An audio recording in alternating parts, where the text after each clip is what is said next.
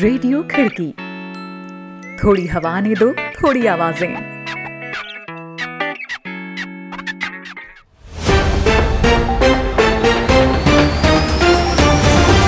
आज है एक जून, दिन सोमवार। खिड़की इंटरनेशनल बुलेटिन में अभिवादन स्वीकार करें रोहित जोशी का। एक नजर कार्यक्रम की खास खबरों पर। जॉर्ज फ्लॉयड की हत्या के बाद गरमाया अमेरिका, चुनावों पर क्या होगा इसका असर।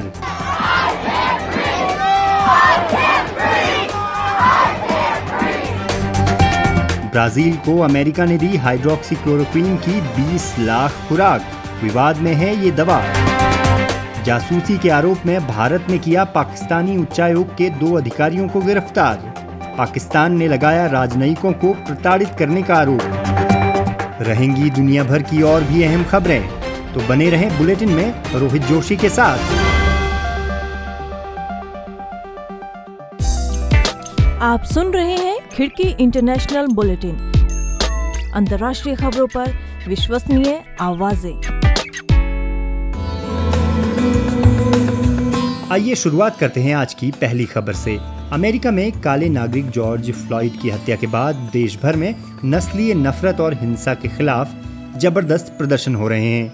कई जगहों पर इन प्रदर्शनों ने हिंसक रूप ले लिया है और प्रदर्शनों पर काबू करने के लिए पुलिस ने सख्ती अपनाई है।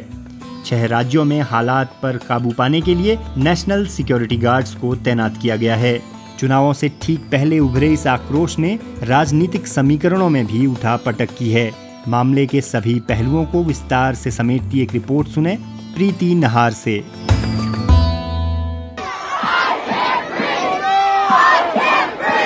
अमेरिका की शहरों, गलियों, चौराहों और सड़कों पर इस वक्त ये आवाजें गूंज रही हैं।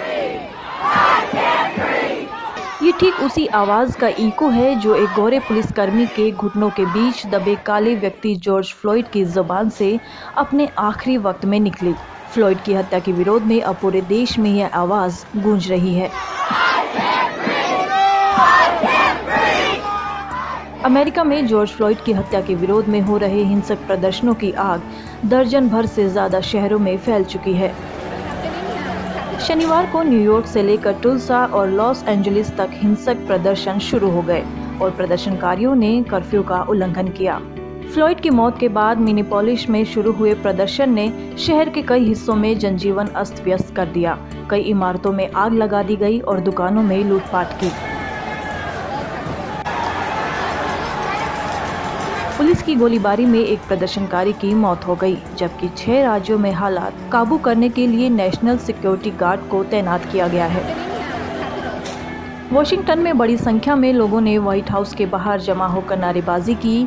फिलाडेल्फिया में शांतिपूर्ण प्रदर्शन ने हिंसक रूप ले लिया। यहाँ कम से कम तेरह पुलिसकर्मी घायल हो गए, जबकि चार पुलिस वाहनों में आग लगा दी गई। लॉस एंजलिस में पुलिस ने प्रदर्शनकारियों पर रबड़ की गोलियां दागी और लाठीचार्ज किया। पुलिस ने सत्रह शहरों में करीब चौदह सौ लोगों को गिरफ्तार किया है। न्यूज एजेंसी एपी के मुताबिक गुरुवार से अब तक एक हजार तीन सौ तेरासी लोगों को पुलिस गिरफ्तार कर चुकी है। हालांकि प्रदर्शन को देखते हुए यह आंकड़ा इससे कहीं ज्यादा हो सकता है। असल में हालात इसीलिए भड़के क्योंकि आरोप लगाए गए थे कि जॉर्ज फ्लॉयड नाम के एक काले व्यक्ति को पुलिस ने हिरासत में मार डाला। गोरे पुलिस अधिकारी डेरेक शाविन पर आरोप था कि उन्होंने नस्लवादी नफरत के कारण जॉर्ज फ्लॉयड की गर्दन अपने घुटने से दबाकर उसकी हत्या की है। हत्या का वीडियो सोशल मीडिया पर वायरल हुआ, जिसमें फ्लॉयड कहते नजर आ रहे थे कि आई कांट ब्रीथ, मैं सांस नहीं ले पा रहा हूँ। अब यही वाक्य इस विरोध प्रदर्शन का नारा बन गया है। इसी वीडियो के सोशल मीडिया पर वायरल होने के बाद नस्लवादी हत्या के खिलाफ शहर में प्रदर्शन शुरू हो गए थे। रविवार को अमेरिका के राष्ट्रपति डोनाल्ड ट्रंप ने ट्वीट करते हुए कहा कि अमेरिका सरकार फासीवादी विरोधी समूह एंटीफा को आतंकवादी संगठन करार देगी। ट्रंप ने कहा कि फासीवाद के विरोध और आतंकवाद में फर्क है। साथ ही अमेरिकी अटॉर्नी जनरल विलियम बार ने शनिवार को कहा, अमेरिका में जॉर्ज के लिए शुरू हुए आंदोलन को कट्टरपंथी और आंदोलनकारियों ने हाईजैक कर लिया है। बाहरी कट्टरपंथी और आंदोलनकारी स्थिति को और बिगाड़ रहे हैं। वे इसे अपने निजी फायदे के लिए भी इस्तेमाल कर रहे हैं।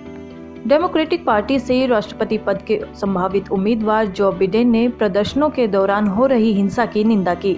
बिडेन ने कहा, प्रदर्शन इस तरह होना चाहिए जिससे इसका महत्व कम न हो। National Association for the Advancement of coloured People ने एक बयान जारी करते हुए कहा, ये हरकतें समाज में काले लोगों के खिलाफ एक खतरनाक मिसाल बनाती है जो नस्लीय भेदभाव, जेनोफोबिया और पूर्वाग्रह से प्रेरित है। अब हम और मरना नहीं चाहते। इस घटना के बाद अब अमेरिका में नस्लीय हिंसा के खिलाफ इस पर चर्चा छिड़ गई है। काले लोगों के खिलाफ पुलिस की बर्बरता के मामले को लेकर लोगों का गुस्सा बढ़ रहा है। मिनेपोलिस के मेयर जैकब फ्रे ने एक ट्वीट कर कहा कि अमेरिका में काले समुदाय से होने का मतलब मौत की सजा के समान नहीं होना चाहिए। पूर्व अमेरिकी राष्ट्रपति बराक ओबामा ने अपने बयान में एक अधेड़ उम्र के अफ्रीकी अमेरिकी व्यवसायी की बात दोहराई। उन्होंने लिखा, मैं आपको बताना चाहता हूँ कि मिनेसोटा में जॉर्ज फ्लॉयड के साथ हुई घटना दुखद थी। मैंने वो वीडियो देखा और मैं रोया। इस वीडियो ने एक तरह से मुझे तोड़ कर रख दिया। दो हज़ार बीस के अमेरिका में ये सामान्य नहीं होना चाहिए। ये किसी सूरत में सामान्य नहीं हो सकता। इस घटना ने अमेरिकी समाज और कानूनी एजेंसियों में नस्लीय भेदभाव की गहरी जड़ों पर एक बार फिर चर्चा छेड़ दी है। ये घटना ऐसे वक्त में हुई जब अमेरिका में कोरोना से लाखों लोगों की जानें जा चुकी हैं, साथ ही चार करोड़ से ज्यादा लोगों की नौकरियां जा चुकी हैं। कोरोना महामारी से देश में सबसे बुरी तरह से प्रभावित लोगों में अल्पसंख्यक काले समुदाय के लोग शामिल हैं और अब आने वाले राष्ट्रपति चुनावों के मद्देनजर पुलिस हिंसा और नस्लीय भेदभाव का ये मुद्दा एक अहम चुनावी मुद्दा बन गया है। रिपोर्ट सुना रही थी प्रीति नहार। अमेरिकी चुनाव से ठीक पहले इस घटना ने अमेरिका की राजनीति में गहरा असर रखने वाली नस्लीय हिंसा की बहस को फिर उभार दिया है। ऐसे में आने वाले चुनावों पर इसका क्या असर पड़ना है, इसी सवाल की पड़ताल के लिए मैंने आपसे कुछ देर पहले अंतर्राष्ट्रीय घटनाक्रम पर पैनी नजर रखने वाले वरिष्ठ पत्रकार सत्येंद्र रंजन से बात की। सुने उनकी राय। देखिए, एक सामान्य बुद्धि से अगर बात सोची जाए तो अगर हम लोग पिछले चालीस पचास साल की बात करें तो इस तरह से इतने बड़े पैमाने पर इस देश में जो काले समुदाय के लोग हैं, अफ्रीकन अमेरिकन समुदाय के लोग हैं, उनकी तरफ से इतने बड़े स्तर पर प्रोटेस्ट नहीं हुआ। और जैसी इस दरमियान आगजनी हुई है और जिस तरह का एक गुस्से का इजहार हम लोग सड़कों पर देख रहे हैं, उसमें सामान्य निष्कर्ष ये होना चाहिए कि इसमें जो सत्ता में है उसको इसका नुकसान होगा।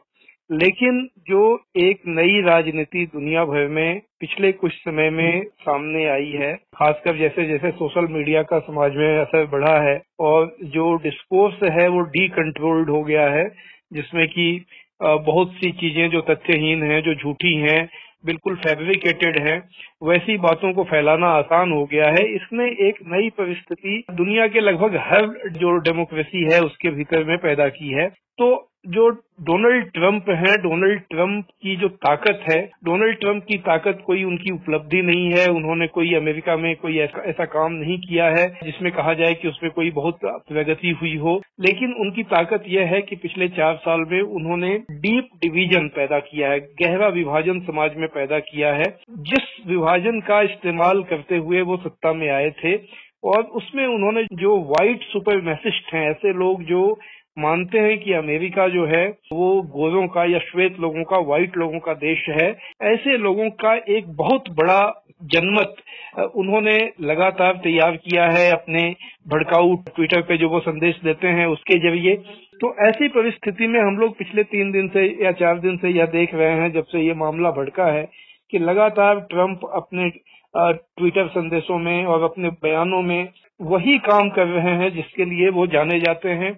वो इसको एक अवसर के रूप में देख रहे हैं, ऐसे अवसर के रूप में जिसमें कि वो जो श्वेत समुदाय की जो गोलबंदी रही है उसको वो और मजबूत कर सकें, सॉलिड कर सकें। और अगला चुनाव वो गोरे और काले के का जो नस्लीय गोलबंदी है, ध्रुवीकरण है, इसके आधार पर लड़कर वो जीतने में कामयाब हो सके। अभी जो प्रोटेस्ट चल रहे हैं और जो विजुअल्स वहां से आ रहे हैं उनमें ऐसा नहीं है कि सिर्फ काले लोग ही प्रदर्शनों में शामिल हों, बल्कि एक बड़ी तादाद अगर हम देखें तो प्रदर्शनकारियों में गोरे लोगों की भी है। तो ऐसे में अमेरिका में ट्रंप अपनी ओर से इस तरह की गोलबंदी की कोशिश चाहे कर रहे हों, लेकिन क्या ये उसे उनकी जीत में बदलने में कामयाब हो पाएगी? जबकि देखिए, अमेरिका में जो काले समुदाय के लोग हैं वो उनकी आबादी सिर्फ तेरह परसेंट है, थर्टीन परसेंट है उनकी आबादी। बाकी जो समुदाय है वो या तो गोरों का है या जो दूसरे अल्पसंख्यक हैं जैसे कि एशियन हैं या लैटिनो हैं या अन्य दुनिया भर के अलग अलग देशों से जो वहाँ माइग्रेंट्स आए हैं उनका है। तो वहाँ पर एक प्रगतिशील पॉलिटिक्स है जो हमेशा रही है, जिसने हमेशा काले समुदाय के लोगों के अधिकारों का समर्थन किया है। ये बात कोई आज की नहीं है। खुद जो अब्राहम लिंकन थे जिन्होंने गुलामी प्रथा खत्म की थी वो भी गोरे समुदाय से आते थे, या जब ब्लैक्स को वोटिंग राइट देने का जो फैसला था वो जॉन एफ कैनेडी ने बतौर राष्ट्रपति साइन किया था, वो भी गोरे समुदाय से आते थे, या उसके बाद जो लिंडन बी जॉनसन के समय उनकी भलाई के लिए जो कदम उठाए गए। तो ये सारे लोग, एक वहां पर गोरों का बहुत बड़ा समुदाय जो कि आधुनिक चेतना से लैस है, वो हमेशा ही ब्लैक्स के साथ जो अत्याचार हुआ है या उनके साथ जो भेदभाव होता है जो कि बहुत ही गहरा है आज भी, उस सवाल को उठाते रहते हैं। आज भी अगर आप बर्नी सैंडर्स के स्टेटमेंट को देखें या जो डेमोक्रेटिक पार्टी में मोटे तौर पर उनके जो लीडर्स हैं उनका इस सवाल पर रुख को देखें तो वो ब्लैक्स के समर्थन में या उनके प्रति सिंपैथेटिक दिखेगा।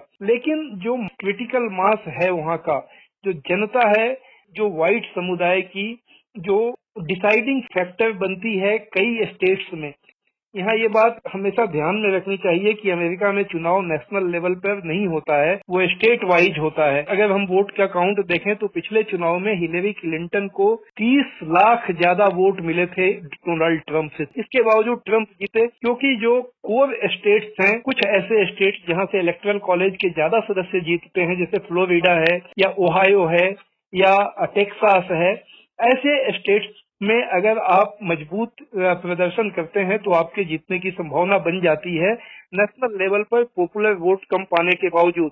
तो ट्रंप का जो आधार था, जिन स्टेट्स ने उनको सपोर्ट किया था, उसमें एक बड़ा फैक्टर व्हाइट सुप्रीमेसिस्ट फोर्सेस के गोलबंदी का रहा था। इसको सभी लोग वहाँ के जो राजनीतिक जानकार हैं वो मानते हैं। उसमें वो गोलबंदी अगर सॉलिड बनी रहती है या और भी ज्यादा मजबूत हो जाती है तो उसके बेस पर बाकी एक जो विनिंग कॉम्बिनेशन बनाना होता है वो आसान हो जाता है। यही ट्रंप ने पिछली बार किया था। वो एक बार फिर से इसी कोशिश में लगे हैं। ये कामयाब होगा या नहीं होगा पूरी तरह से ये तो नवंबर में ही जाके पता चलेगा जब चुनाव होगा। ये थे वरिष्ठ पत्रकार सत्येंद्र रंजन।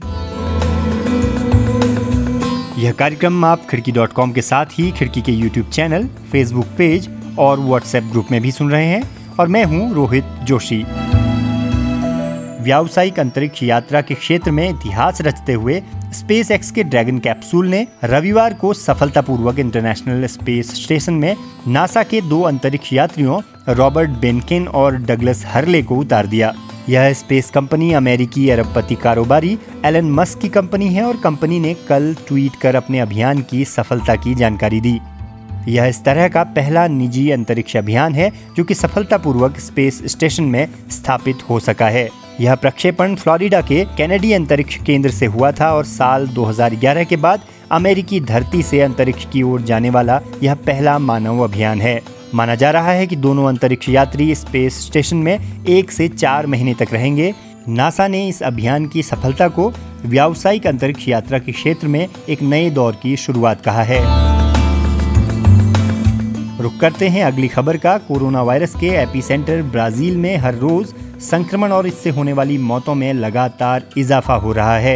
इसके बीच ही राष्ट्रपति जैर बोल्सोनारो लगातार विवादों में बने हुए हैं। जहां एक ओर कोरोना वायरस से निपटने में उनका रुख और भूमिका विवादों में है, वहीं अपने बेटों को कुछ आरोपों से बचाने के लिए संघीय पुलिस प्रमुख की नियुक्ति में अपने प्रभाव का इस्तेमाल करने के लिए भी वह आरोपों से जूझ रहे हैं। इसे लेकर ही देश की सुप्रीम कोर्ट के साथ भी उनका विवाद जारी है। इधर कोरोना वायरस के भयानक प्रकोप से जूझ रहे ब्राजील को मदद के लिए अमेरिका ने हाइड्रोक्सीक्लोरोक्विन की बीस लाख खुराक भिजवाई हैं। ब्राजील के इन्हीं घटनाक्रमों पर नजर रखी है हमारी सहयोगी भारती जोशी ने। घोड़े पर सवार होकर ब्राजील के राष्ट्रपति जैर बोल्सोनारो अपने समर्थकों के साथ ब्राजील के सुप्रीम कोर्ट के खिलाफ आयोजित एक प्रदर्शन में शिरकत करने राजधानी ब्राजीलिया की सड़कों पर उतरे। यह ताजा प्रदर्शन असल में सुप्रीम कोर्ट के एक जस्टिस के बयान के बाद उभर कर सामने आया है, जिसमें उन्होंने राष्ट्रपति बोल्सोनारो के नेतृत्व में ब्राजील के लोकतंत्र के हिटलर के जर्मनी में तब्दील हो जाने पर चिंता जाहिर की थी। यहाँ बोल्सोनारो ने मीडिया से कहा, हम ब्राजीलिया में हैं, ब्राजीलिया के लोगों के साथ, जो कि स्वाभाविक रूप से प्रदर्शन करने उतर आए हैं लोकतंत्र के लिए, आज़ादी के लिए। ये वे लोग हैं जो असल में चाहते हैं कि ब्राज़ील आगे बढ़े, आगे, दूसरे सभी लोगों से आगे। ब्राज़ील के राष्ट्रपति बोल्सोनारो के शब्द। बोल्सोनारो के समर्थकों की यह रैली सुप्रीम कोर्ट से जारी एक एडवाइजरी का विरोध करने के लिए आयोजित की गई थी, जिसमें कोरोना वायरस के प्रसार को रोकने के लिए सोशल डिस्टेंसिंग को बरकरार रखने के लिए दिशा निर्देश दिए गए हैं। बोल्सोनारो और उनके समर्थक शुरुआत से ही कोरोना वायरस के लिए लॉकडाउन और सामाजिक दूरी बरतने के नियमों का लगातार विरोध कर रहे हैं और लगातार प्रदर्शन भी कर रहे हैं। रैली में बोल्सोनारो ने अपने खिलाफ सुप्रीम कोर्ट की ओर से गठित एक जांच को फिर से गलत बताया है। सुप्रीम कोर्ट में बोल्सोनारो के खिलाफ एक मामले की जांच चल रही है, जिसमें उन पर आरोप है कि उन्होंने अपने निजी हितों के लिए देश की संघीय पुलिस के काम में हस्तक्षेप किया है। बोल्सोनारो पर यह आरोप उनके पूर्व न्याय मंत्री सेरियो मोरो ने अपना इस्तीफा देते वक्त लगाते हुए कहा था कि उन्होंने संघीय पुलिस प्रमुख को बदलकर अपने किसी पसंदीदा व्यक्ति को प्रमुख बनाने की बात कही थी। उसके बाद एक वीडियो भी सामने आया था, जिसमें एक कैबिनेट मीटिंग के दौरान वह यह कहते हुए नजर आए हैं कि अपने बेटों को जांच से बचाने के लिए उन्हें रियो डी जेनेरो के संघीय पुलिस को अपने पद से हटाना होगा। इधर कोरोना वायरस का नया एपिसेंटर बन गए ब्राजील में हर रोज होने वाली मौतों की संख्या में लगातार इजाफा हो रहा है। ब्राजील के स्वास्थ्य मंत्रालय ने रविवार को कोरोना वायरस से चार सौ अस्सी लोगों की मौत हो जाने की सूचना दी है। ब्राजील में कोरोना वायरस से होने वाली मौतों की संख्या अब उनतीस हज़ार तीन सौ चौदह पहुंच गई है, जो कि अमेरिका, ब्रिटेन और इटली के बाद चौथे नंबर पर है। संक्रमणों के मामले में भी ब्राजील अमेरिका के बाद दूसरे नंबर पर है। यहाँ कुल संक्रमणों के मामले पाँच लाख से ज्यादा दर्ज किए गए हैं। हालांकि शुरुआत से ही लॉकडाउन का विरोध कर रहे राष्ट्रपति बोल्सोनारो ने ब्राजील में मौतों की संख्या में लगातार इजाफा होने के बाद अब अपने उस बयान को वापस ले लिया है, जिसमें उन्होंने कोरोना को एक मामूली फ्लू कहा था। इधर ब्राजील के स्वास्थ्य मंत्रालय की ओर से हाइड्रोक्सीक्लोरोक्वीन के इस्तेमाल को मिली हरी झंडी के बाद अब अमेरिका ने एक बयान में कहा है कि उसने ब्राजील को कोविड उन्नीस से लड़ने के लिए हाइड्रोक्सीक्लोरोक्वीन की बीस लाख खुराक भेजी हैं। इस बयान में यह भी कहा गया है कि हाइड्रोक्सीक्लोरोक्वीन एक रोग निरोधी के रूप में किया जाएगा, ताकि वायरस के खिलाफ ब्राजील के डॉक्टरों, नर्सों और स्वास्थ्य कर्मचारियों के बचाव में मदद की जा सके। अमेरिका ने यह भी कहा है कि ब्राजील को एक हज़ार वेंटिलेटर भी भेजे जाएंगे। किसी भी स्वास्थ्य एजेंसी ने अब तक कोरोना संक्रमण के इलाज या रोकथाम के लिए हाइड्रोक्सीक्लोरोक्वीन को पुख्ता तौर पर नहीं सुझाया है। बावजूद इसके अमेरिकी राष्ट्रपति ट्रंप लगातार हाइड्रोक्सीक्लोरोक्वीन की पैरवी करते नजर आए हैं। उन्होंने एक बयान में खुद इस दवा के सेवन की भी बात कही थी, जिसके बाद ब्राजील के स्वास्थ्य मंत्रालय ने भी हाइड्रोक्सीक्लोरोक्वीन को मरीजों के इलाज के लिए मंजूरी दे दी थी। आपको बता दें कि मशहूर मेडिकल जर्नल द लेसेंट ने अपने एक अध्ययन में हाइड्रोक्सीक्लोरोक्वीन के इस्तेमाल से कोरोना मरीजों के मौतों का खतरा बढ़ने की संभावना भी जताई थी, जिसके बाद डब्ल्यू एच ओ ने भी कोरोना वायरस के लिए हाइड्रोक्सीक्लोरोक्वीन के परीक्षणों पर रोक लगा दी थी। रिपोर्ट सुना रही थी भारती जोशी। अब चलते हैं अगली खबर की ओर। भारत भारत के विदेश मंत्रालय ने कहा है कि पाकिस्तानी हाई कमीशन में काम करने वाले दो पाकिस्तानी अधिकारियों को जासूसी के आरोप में निष्कासित कर दिया गया है। हिंदुस्तान टाइम्स में छपी एक खबर में पुलिस स्रोतों के हवाले से कहा गया है कि पाकिस्तानी हाई कमीशन में कार्यरत इन अधिकारियों को एक हिंदुस्तानी व्यक्ति के साथ दिल्ली के करोल बाग से गिरफ्तार किया गया था, जहां कथित तौर पर ये कुछ भारतीय रक्षा संबंधी गोपनीय दस्तावेजों को पाने की कोशिश कर रहे थे। अखबार ने नाम के बगैर एक पुलिस अधिकारी का बयान छापा है जिसमें कहा गया है, भारत के एक सुरक्षा प्रतिष्ठान से एक भारतीय व्यक्ति के जरिए इन्हें गोपनीय दस्तावेज हासिल करते हुए रंगे हाथों पकड़ा गया है। ये उसे नकद राशि और एक आईफोन भी दे रहे थे। हालांकि पाकिस्तान ने भारत के इस कदम की आलोचना की है और कहा है कि भारत ने उसके राजनयिकों को गलत तरीके से गिरफ्तार कर टॉर्चर किया है। इस बीच चीन में कोरोना वायरस के सोलह नए मामले दर्ज किए गए हैं, जो पिछले तीन हफ्तों में सबसे ज्यादा हैं। राष्ट्रीय स्वास्थ्य आयोग के बयान के मुताबिक ये सारे के सारे मामले विदेशों से लौटे लोगों में पाए गए हैं। चीन के सरकारी टीवी चैनल के मुताबिक इनमें से ग्यारह मामले मिस्र से लौटी एक फ्लाइट में मौजूद लोगों में पाए गए, जबकि शेष पाँच मामले दूसरे देशों से चीन पहुंचे यात्रियों में मिले हैं। कोरोना संक्रमण का स्रोत रहे चीन ने काफी हद तक कोरोना संक्रमण पर काबू पा लिया है। यहाँ जनजीवन सामान्य होने लगा है और आर्थिक गतिविधियाँ चालू हैं। हालांकि अलग अलग जगहों से कुछ कुछ अंतराल में संक्रमण की खबरें अब भी आ रही हैं। अब एक नज़र दुनिया भर में कोरोना संक्रमण पर। वर्ल्डोमीटर्स डॉट इन्फो की वेबसाइट के अनुसार दुनिया भर में कोरोना संक्रमण की तादाद बासठ लाख सड़सठ हजार तीन सौ अड़तीस पहुँच गई है। अब तक कुल मौतों का आंकड़ा तीन लाख तिहत्तर हजार नौ सौ इकसठ दर्ज किया गया है और अट्ठाईस लाख सैतालीस हजार पाँच सौ अट्ठाईस लोगों को सुरक्षित बचाया जा सका है। यहाँ बताए गए सारे आंकड़े वर्ल्डोमीटर्स डॉट इन्फो से लिए गए हैं। हालांकि माना यह भी जा रहा है कि दर्ज आंकड़ों की तुलना में असल में संक्रमण के ये आंकड़े कई अधिक हैं, क्योंकि एक तो कई लोगों में संक्रमण के सिम्टम्स देखने में देरी हो रही है और वहीं दुनिया भर के देशों के पास संक्रमण की जांच कराने के पर्याप्त इंतजाम नहीं है। तो दोस्तों, आज का यह इंटरनेशनल बुलेटिन आपको कैसा लगा, इस बारे में हमें ज़रूर कमेंट करें। आप जिस भी प्लेटफॉर्म पर खिड़की को सुन रहे हैं, लाइक और शेयर करना ना भूलें। खिड़की के यूट्यूब चैनल को भी सब्सक्राइब कर लें और बेल आइकन टैप कर लें ताकि हर अपडेट आपको मिलती रहे। अभी के लिए रोहित जोशी को दीजिए इजाज़त। कल फिर होगी मुलाकात। आप जहाँ चाहे हमें सुन सकते हैं, खिड़की डॉट कॉम के साथ ही खिड़की के यूट्यूब चैनल और फेसबुक पेज पर भी। नमस्कार। रेडियो खिड़की, थोड़ी हवा ने दो, थोड़ी आवाजें।